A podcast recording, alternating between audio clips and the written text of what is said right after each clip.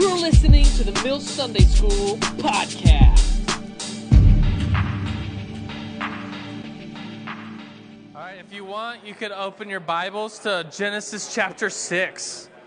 The Genesis chapter 6. Today we're talking about the flood. The flood. How many people said they're going to go home after church and take a nap? That's probably the majority. That's what I'm going to do. I mean, you got up early for Sunday school. You deserve a nap. Uh, Genesis chapter 6. Everybody say the flood. The flood is what we're going to talk about this morning. It's kind of a uh, it's a happy story about rainbows and, and boats and Noah, but it's also a very sad story because of the people that every everybody that was outside of the boat.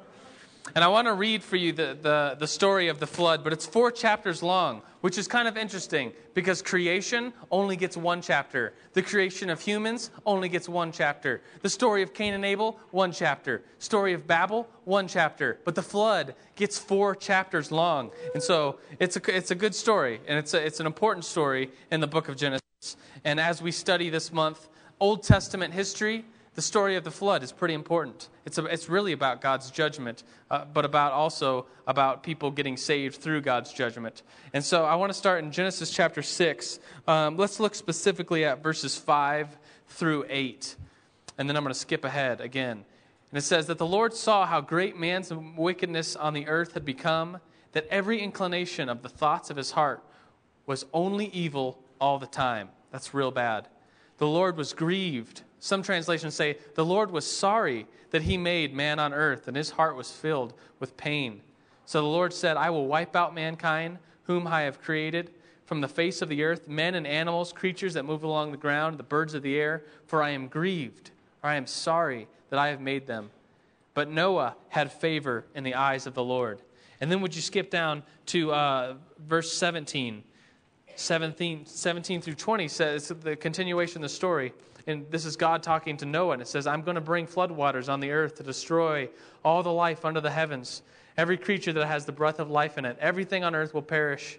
But I will establish my covenant with you, and you will enter the ark, and you and your sons and your wife's sons, and the wife's with you. You are to bring into the ark two of every living creature, male and female, to keep them alive with you, two of every kind of bird, every kind of animal, every kind of creature that moves along the ground.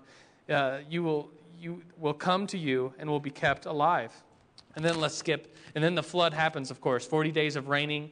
Chapter 7 and 8 is about that. You should read that sometime. It's pretty sweet. But the end of the story is kind of a happy ending. Chapter 8, verse 20 through 21. This is the end of the story after all the flood that happens. And many of you already know that story how the waters came down, the flood rose, the people on the ark were saved. And then at the end of that flood, verse 20 of chapter 8 says Then Noah built an altar to the Lord, and taking some of the clean animals and clean birds, he sacrificed burnt offerings on it. The Lord smelled the pleasing aroma and said in his heart, Never again will I curse the ground because of man, even though every inclination of his heart is evil from childhood, and I will never again destroy all the living creatures as I have done. Kind of a happy ending, right? I think so. It's a story about judgment, but it's a story about redemption through that judgment. Would you pray with me this morning?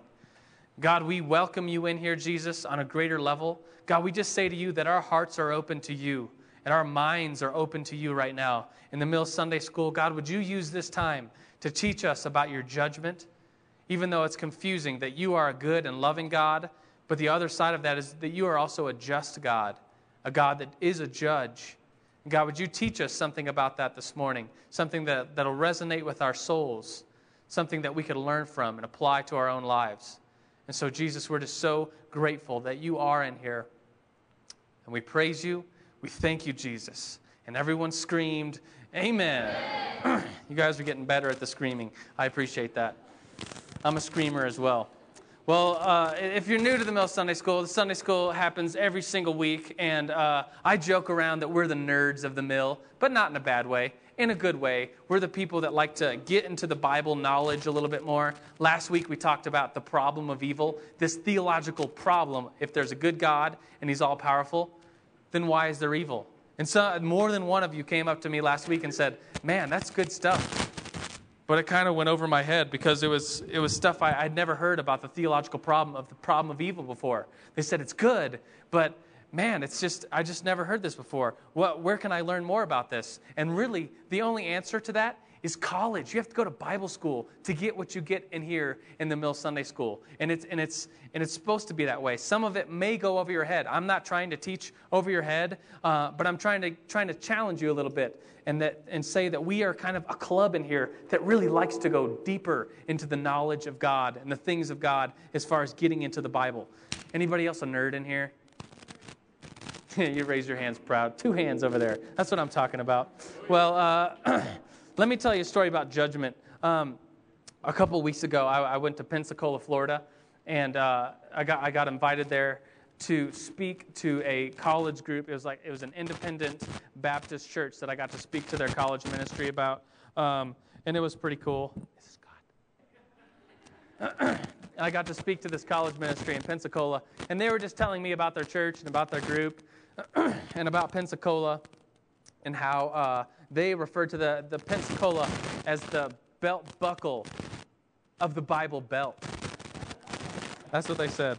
But I'm going to look at this real quick. Maybe it's low battery. Battery looks good. Looks good back there. Man, it's just like scratching. Do you hear that? So everybody's got their own ideas. Everybody's like, check those, check that thingy thing. All right, tightened it up.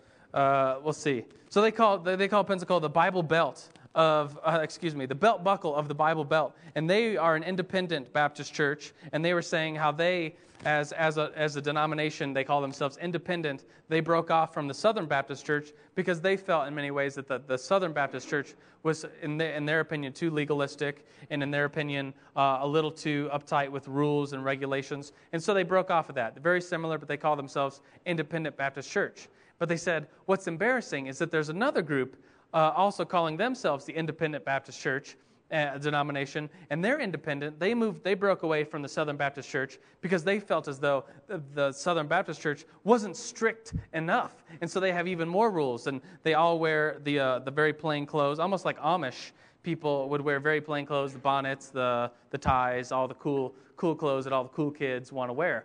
And uh, And he said, on Saturdays, you just wait. When Saturday rolls around, you will see that every, every corner will have a preacher preaching open air on the street. And I said, that's okay. Can't wait for that and, and so Saturday came around, and I thought he was just like a figure of speech preacher on every, every street corner. But literally, there was a preacher, uh, one of these people from the Independent Baptist Church, in their, in their, their suits, and the women had the long dresses on and the aprons, and then little kids running around with their little suits and little aprons. Um, and it was, it was like every street corner had a preacher on it, and it wasn't just like people in Florida, when it's 102 degrees and 100% humidity, there's not a lot of people just walking around. They, they go in their car, they turn on the AC, and as soon as they park, they run inside to get to more AC. And so these people were preaching uh, on street corners. It was like preaching at like Academy and Woodman, just like cars just like zoom, zoom, zooming by. And even when they did stop, people's windows are up, of course, because it's hot, air conditioning blowing. You can't even see them. So all you see is like, like ah, ah, ah, But of course, I rolled down the window to see what they were saying, and they, they, held, they were holding up their Bible saying, God is going to judge you. He's coming down. He knows that you're wicked. And he was like pointing at cars, saying, He knows that you're wicked. He's coming down to kill you. You're going to hell if you don't repent. You need to repent now. And in some senses, it was, it was I mean, I don't know if the best word is just, I, was, I felt kind of embarrassed that I was, I was a Christian.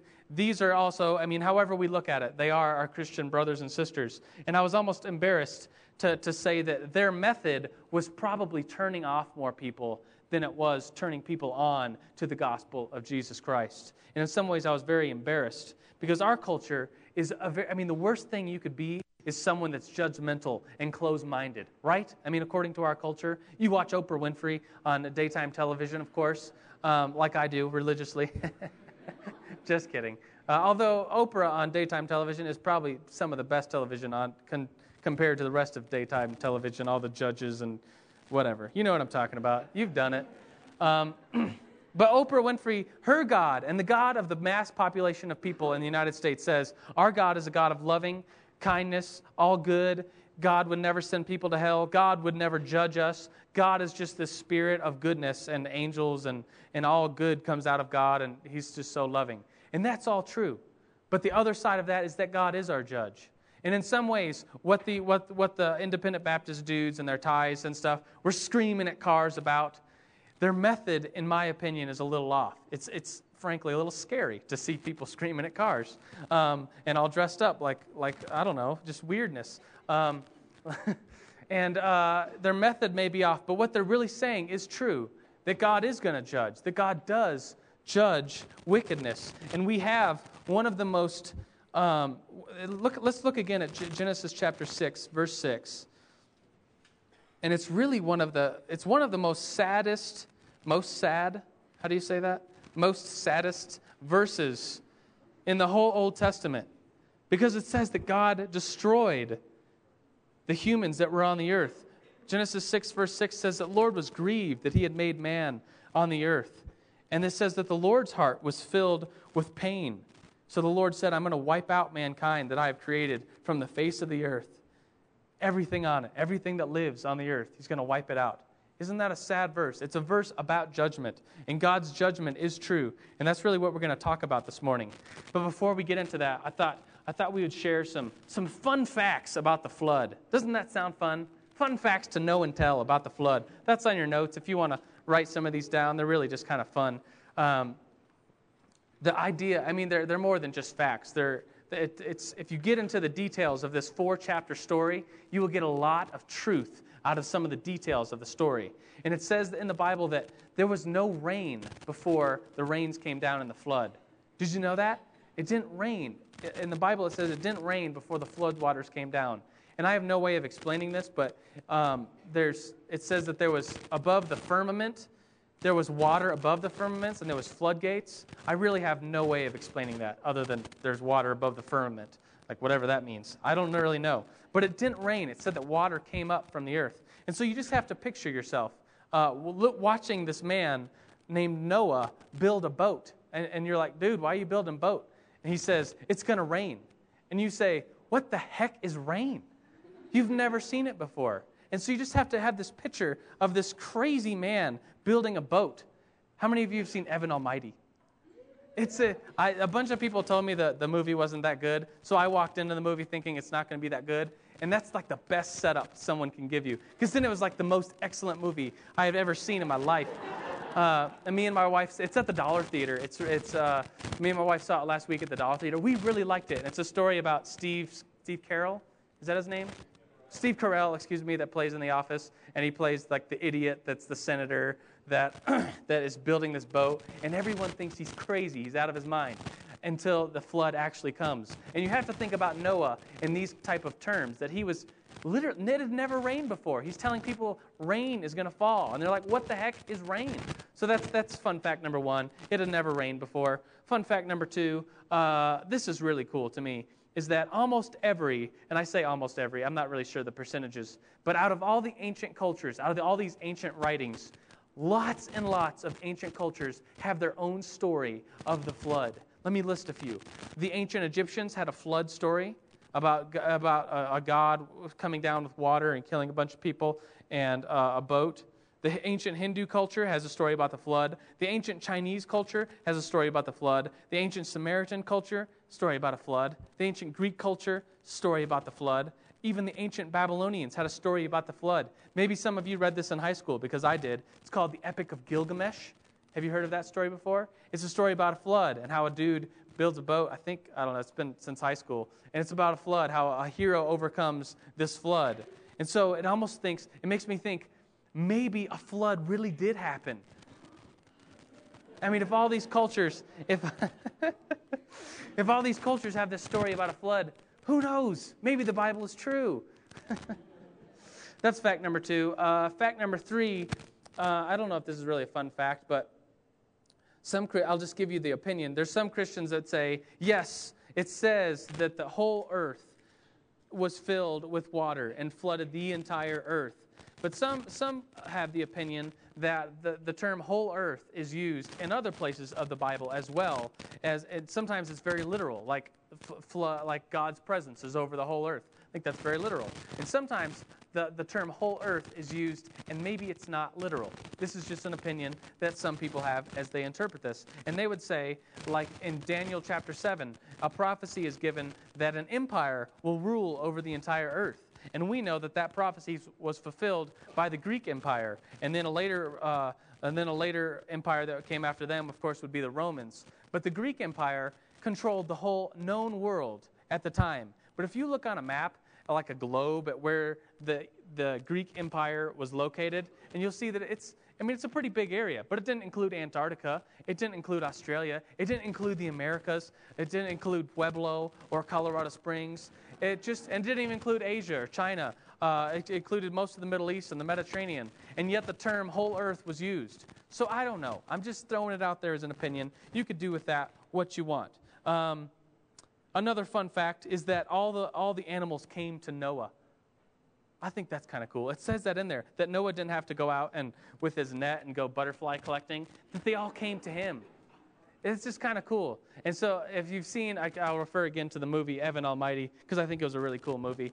Um, that all the animal, one of the funny things is that all these animals are always just coming to him, and so there's like birds on him, and he's trying to be a senator, and there's like a donkey, and there's like birds and it's pretty funny. But I just thought that would be a fun fact to share.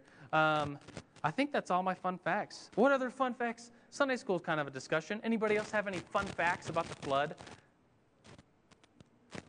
Evan?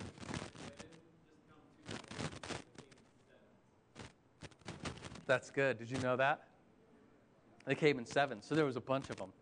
That's why on the cover of your uh, cover of your skillet, there's a big boat. Did you see that on there? It didn't. It could, it could have came out a little clearer, I imagine, for you to see it. But that's that's the ark, and I think right in the foreground is a unicorn. but he didn't make it on. have, have you heard that children's story about the unicorn? How he didn't make it because he was doing something dumb? He's like, anyways, uh, it's a fun story. Any other fun facts? I mean, I'm sure there's lots of fun facts. Oh, maybe something. Yes, yeah, sir. The dimension of it, he said that the, the, in engineering, there's dimensions of how boats stay afloat, and it, there's like how big a boat could be per, per how, how much it can hold. And the ark has perfect core, correlations. I don't know. That's pretty sweet. That's a fun fact. Any other fun facts? Yes? Sweet. Fa- you were in the mountains of Tibet and found fossils of seashells? That's pretty sweet. So maybe that came from the flood. Think about it. It's possible. All right, any other fun facts? I was going to say the rainbow. I just thought about the rainbow. The rainbow is God's symbol because the rainbow only comes after it rains. And it says, it says afterwards that the God's promise of the rainbow is that he's never going to again going to destroy uh, the earth by water. For, that's uh, Genesis 9:16 says, "Whenever the rainbows appear in the crowds, I will see it and remember the everlasting covenant between God and living creatures of every kind on the earth. But did you know that God is not going to destroy this world with water again? But it doesn't include fire. it does say in, in Revelation, and this is kind of a good thing, that this earth will pass away. That the things that were the things that are here on this earth that are not spiritual things, the things that are not of God, are going to all burn away. Like your stuff, you know, your CDs and your iPods and your cars and your wallets and your keys. Someday you're going to die, and someday this earth is going to pass away, and God is going to destroy it. But He promises, not with water. It really matter, though? Water, fire, whatever. Anyways, uh, I'm really not mocking God, by the way. All right.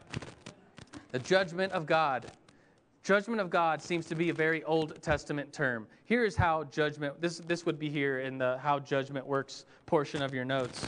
Um, man, the scratching, it sounds like there's a chickmunk up here scratching. What? It's my, my phone?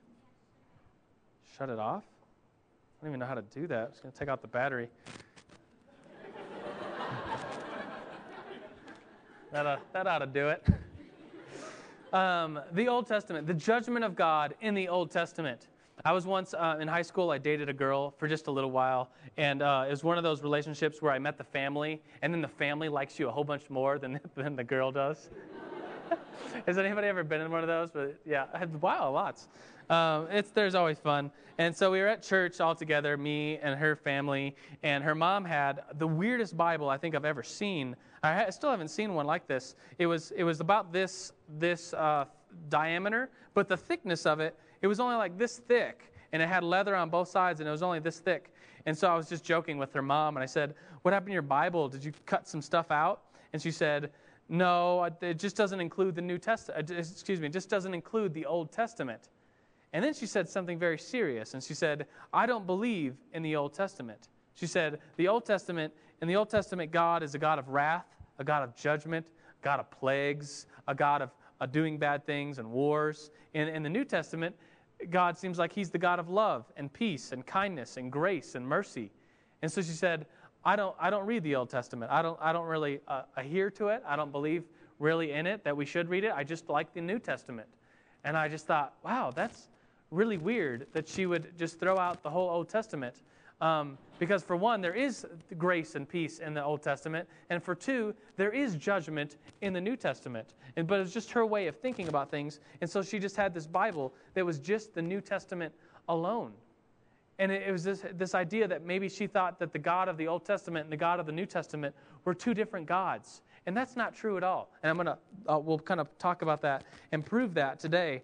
Um, but it is true. I mean, just taking it at face value to be honest, the, the, in the Old Testament, there just does seem to be a lot more wars. There does seem to be a lot more judgment. There does seem to be a lot more wrath, right?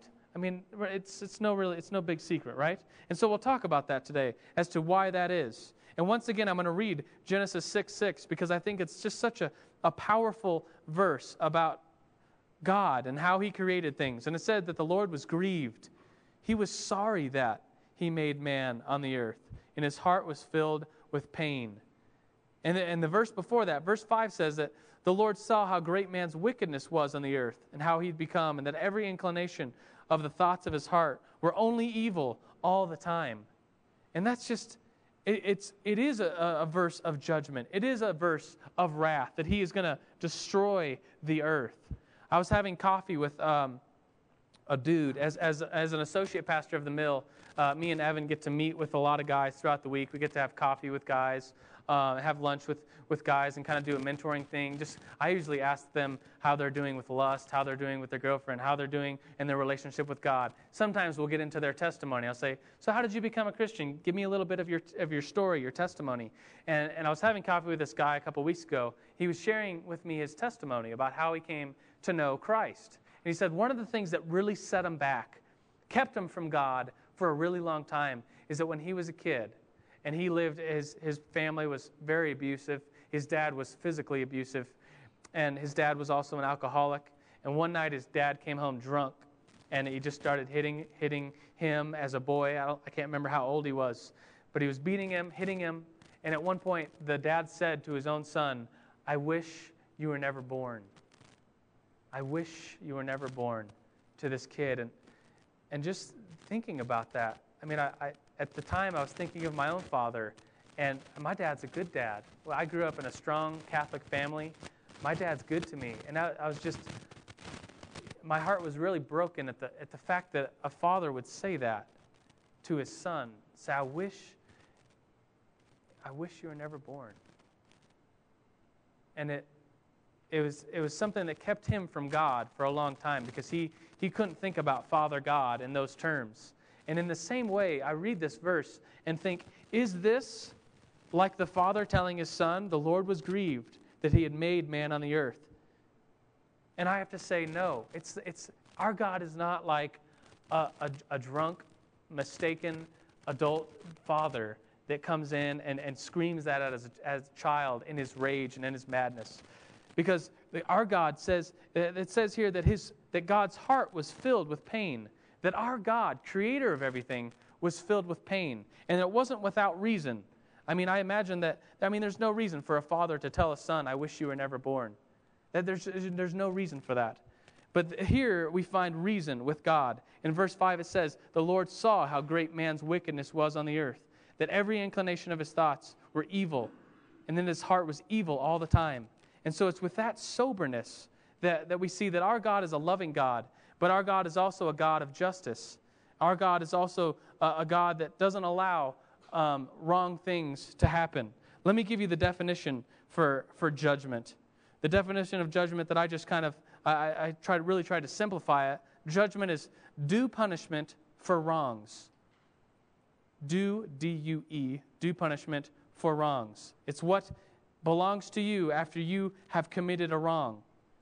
Without judgment, there is there's just anarchy and craziness. I mean, our judicial system is about the policemen and judges and courts and things like that to make sure that people are punished for the wrongs that they've committed. And I think our judicial system is pretty sweet.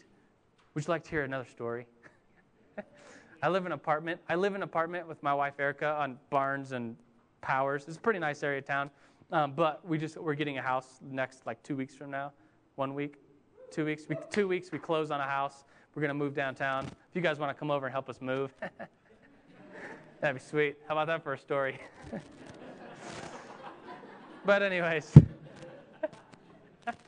Anyways, uh, the other night, it was last Friday night, and, and I tell you where we live because it's not like a bad, it's not like the hood. But at 3 a.m. the other Friday night, there was a ruckus going on in the in the next the, in the apartment next to us, and then uh, opens the door, and two guys fall out, and they're fighting. They're rolling on the grass, and so I run to the to the window, and I look out, and there's guys fighting, and then I hear a lady scream, "Call 911! Get off of him! Bring me a knife!" So I'm thinking, oh my gosh.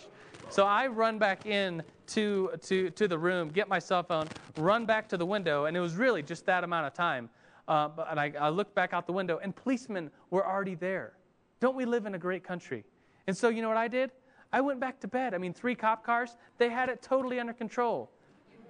I mean, I could sleep soundly knowing that the, that the judicial system of the United States is, is working okay, it's working good. Someone else must have called 911 before but as, as the ruckus started. But I just thought, man, there, there's judgment is going to come. Whoever started the fight, whatever was going on, somebody was probably going to be hauled off to, the, to spend the night in jail that night because they were fighting and some lady was screaming, Bring me a knife. Bring me a knife. Get off of him. I was like, oh my gosh. Uh, the things, and it was three o'clock in the morning. I mean, what do you, what, who's up at three o'clock in the morning? Uh, I don't know. And so, uh, whatever. And so, uh, judgment, I think, in, in, in, that sense, I could sleep soundly knowing that judgment was there, that, that the authorities were there, and, and it was a good thing. It was a good thing that, these, these, that this lady wasn't going to get a knife and there was going to be, who knows, you know, what could have happened. That the judicial system was there, that judgment was going to take place, and that judgment was a good thing. Here's another story for you. I'm just in the mood for stories today. Um, but when I, when I was in sixth grade, a cop came to our class, and he was teaching us. Do you remember the DARE program? Keep Out. Did, am I wrong, but did every kid in the United States get one of those black t shirts that had DARE on it? Because I remember my teacher saying, "Now these are special shirts. You, we're only getting them at this class." And I, I, every kid in America, am I right? I mean, wasn't it every kid in America? Anyways, there, in sixth grade, this cop came to, to, to, to talk to our class about drugs.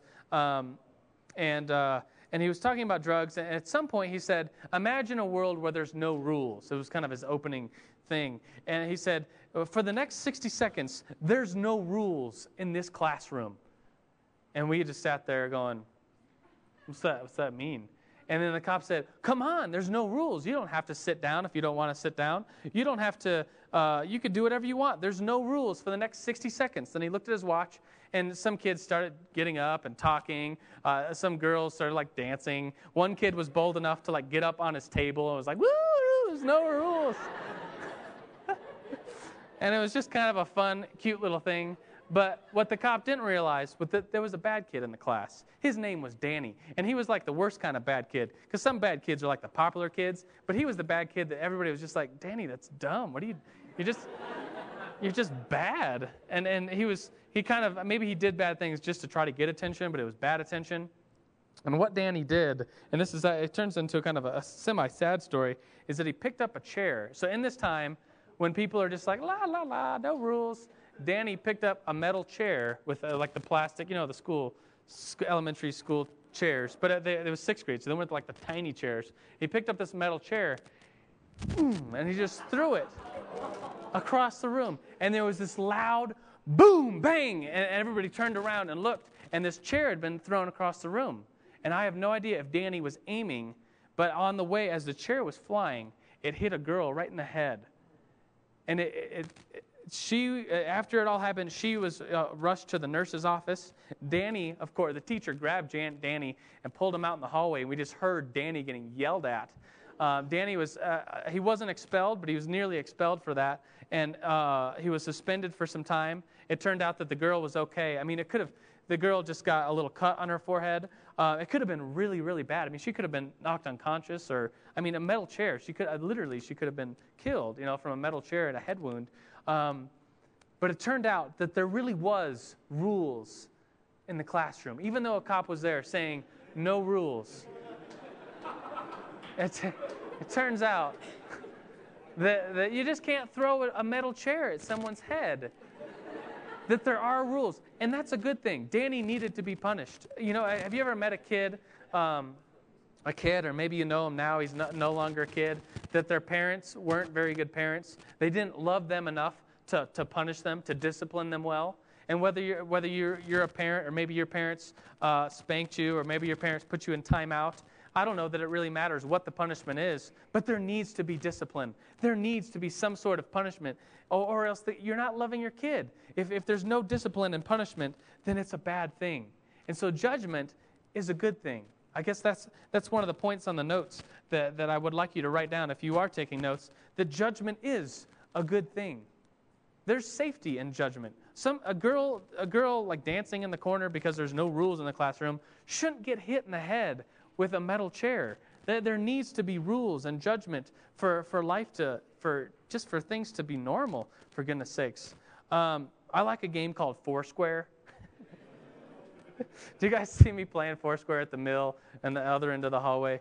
I, am addicted to this game. It's so much fun. There's four squares, there's a playground ball, and it bounces in your square, and you hit it to somebody else's square.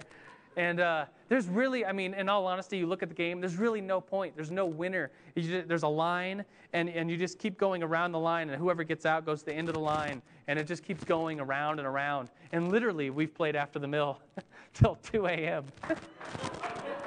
and it's a fun game, though. It's, it's, it, you'll just have to try it sometime. But the, the thing is about it is that there's always a judgment. Every time the ball stops, someone is out.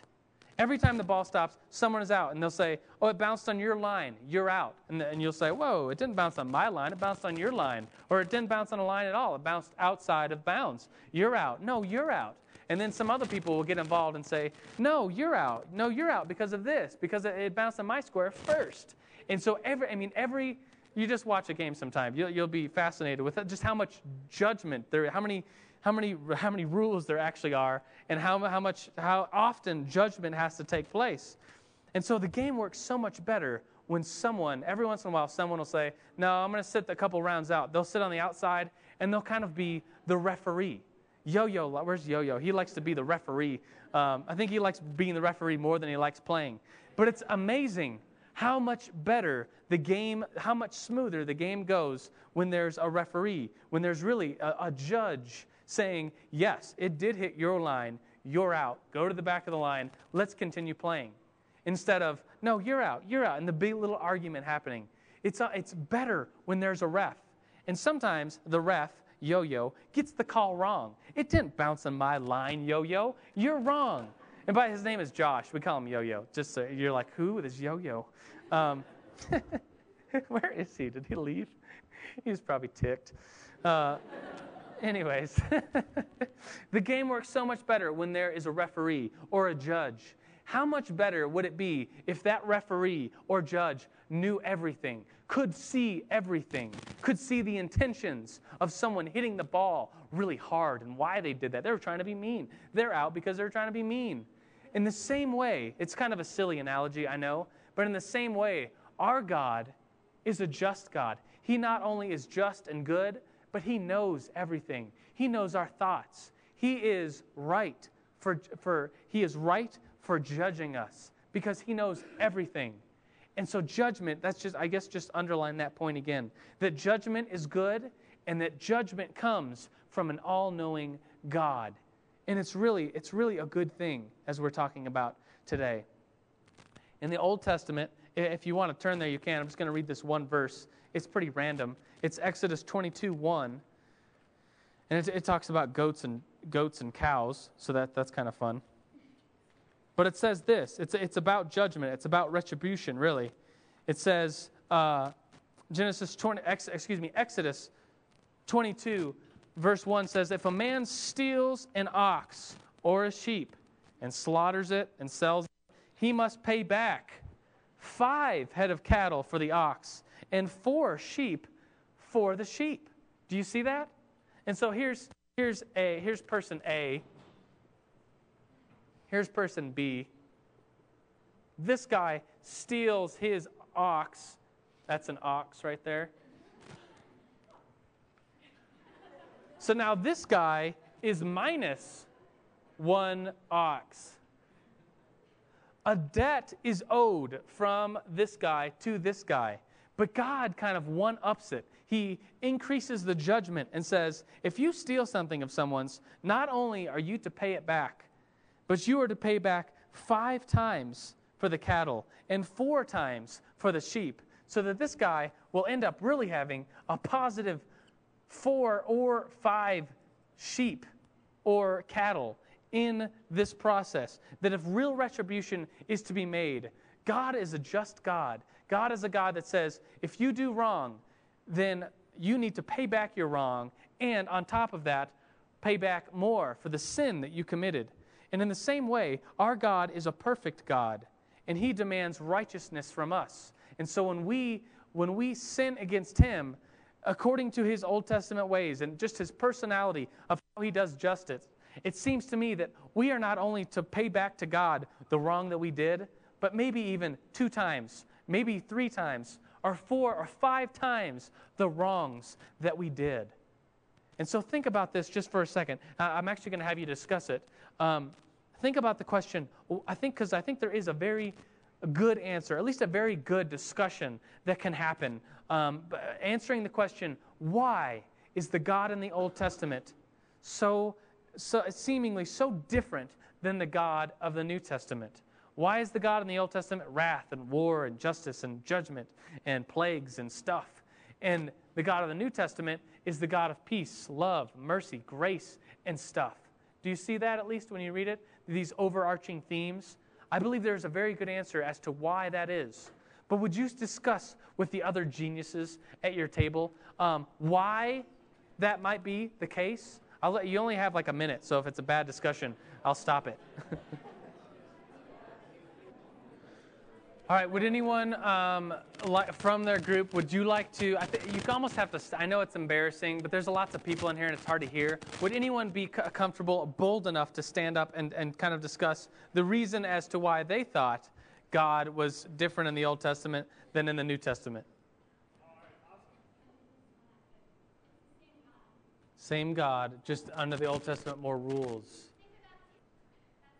That's good. That's really good. Thank you. And uh, yeah, one, maybe two more genius geniuses like the, those two. Yes, sir. Would you hear that? He fulfilled the law. That's really good. I like that phrase. Oh, that's that's all you had. That was genius, by the way. Yes, sir. Right. Jesus paid the debt. Think about it like this. There's um, actually maybe before I say that, there was this in early church history. If, you, if you're an early church history buff, like I, I would like to be a buff of early church history. Not really sure what that means, but it sounds like a cool thing. Uh, there's, uh, there's a guy named Pelagian who, who developed this theory in early church history before uh, before like Augustine, actually right around the time of Augustine, St. Augustine, you've probably heard of him. You haven't heard of Pelagian because he was declared a heretic. And what he was saying was that the God of the Old Testament, that, that Jesus was birthed out of God, that Jesus came down, died on the cross, but experienced things on earth. And when he died and ascended back to heaven, he morphed back with God, and then God's uh, nature was changed. And, that, and that, that that explains why the God of the Old Testament seems mean and the God of the Old Testament seems nice, in my terminology. But what we decided as Christians and in our church history, Augustine and other people along at that time said, no, that is not true. God's nature is unchanging. God is always good. He is always just. He is always loving and gracious. It is merely a separate covenant in the Old Testament and in the New Testament. And some of you guys that, ta- that talked nailed that, that idea that in the Old Testament there was an old covenant with God, and that Jesus came not to destroy the old covenant, but to fulfill the old covenant. And so you think about it like this. This idea really hit me, uh, I think, just last Christmas, thinking about the coming of Jesus is that there was a debt paid that all of us as humans have made mistakes before God. We have sinned, and God is perfect, and He can't live with sin. And so there's that separation between sin. And so to pay the debt, God could have done anything. He could have said, okay, if you want to come to heaven, if you want to pay off the debt of sin, what you need to do is bow down to, to a temple. What you need to do is burn incense. What you need to do is walk around a, a, a statue until your debts are paid off. Many other religions are like that.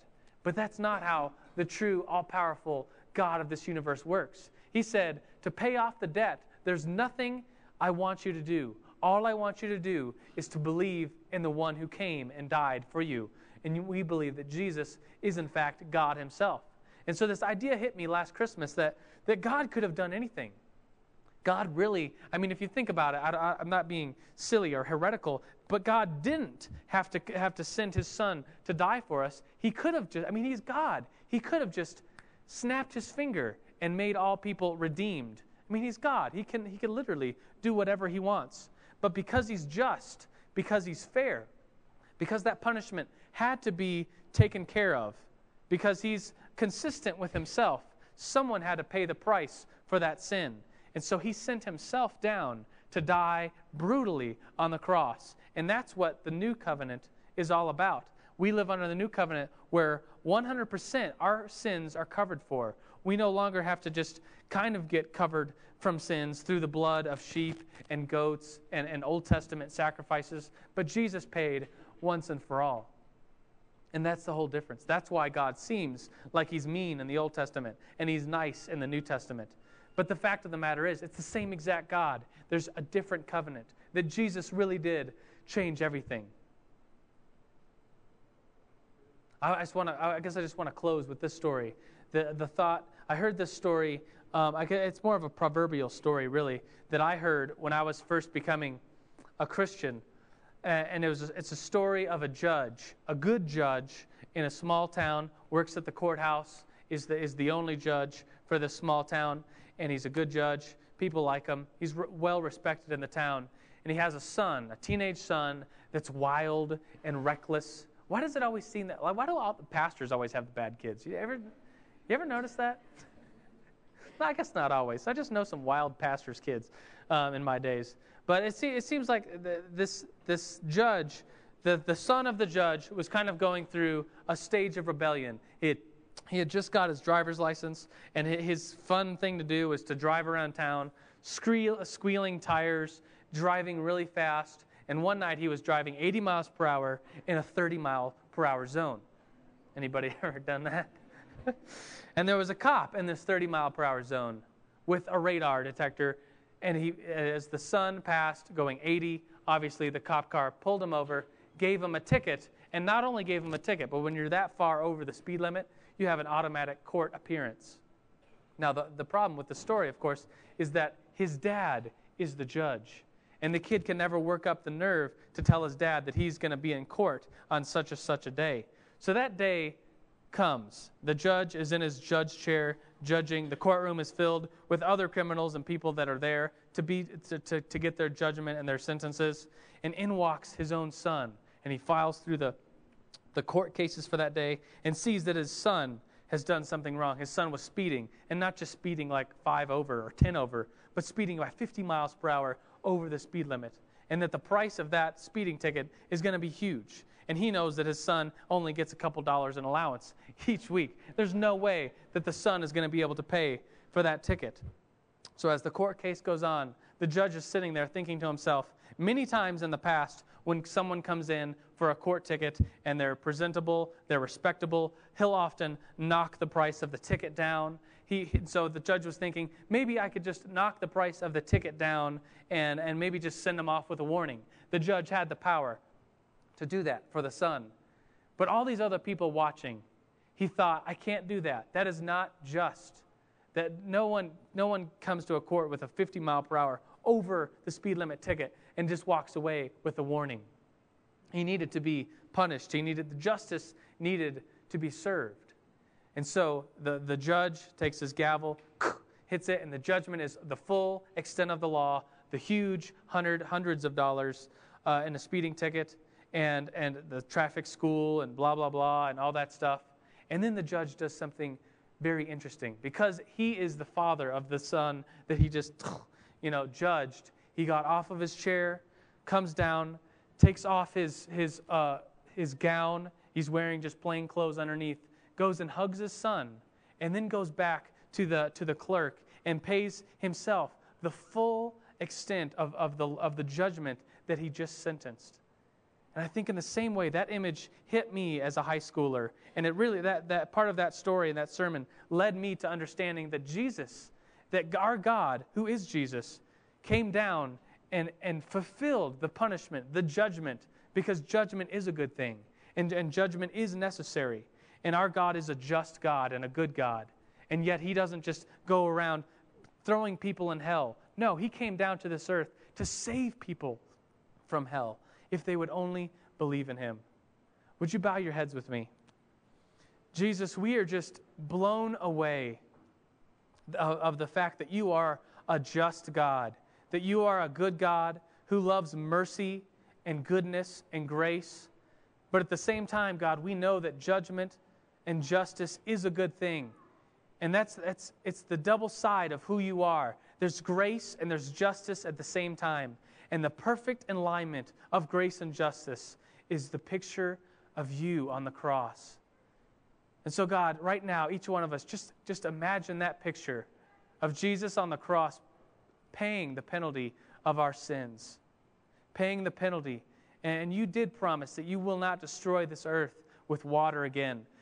God, that, that your judgment that you made with Noah, that you did have a redeeming value for the, for the people that lived on this earth, that Noah was the fulfillment of, of those people that died. And then in the same way, Jesus is the fulfillment, the promise to come for those that might believe in Jesus would have eternal life. And God, we just thank you so much for that right now, Jesus. We praise you, God. We thank you. We love you for your grace and for your justice. We praise you and thank you this morning. And everybody said, Amen. Amen.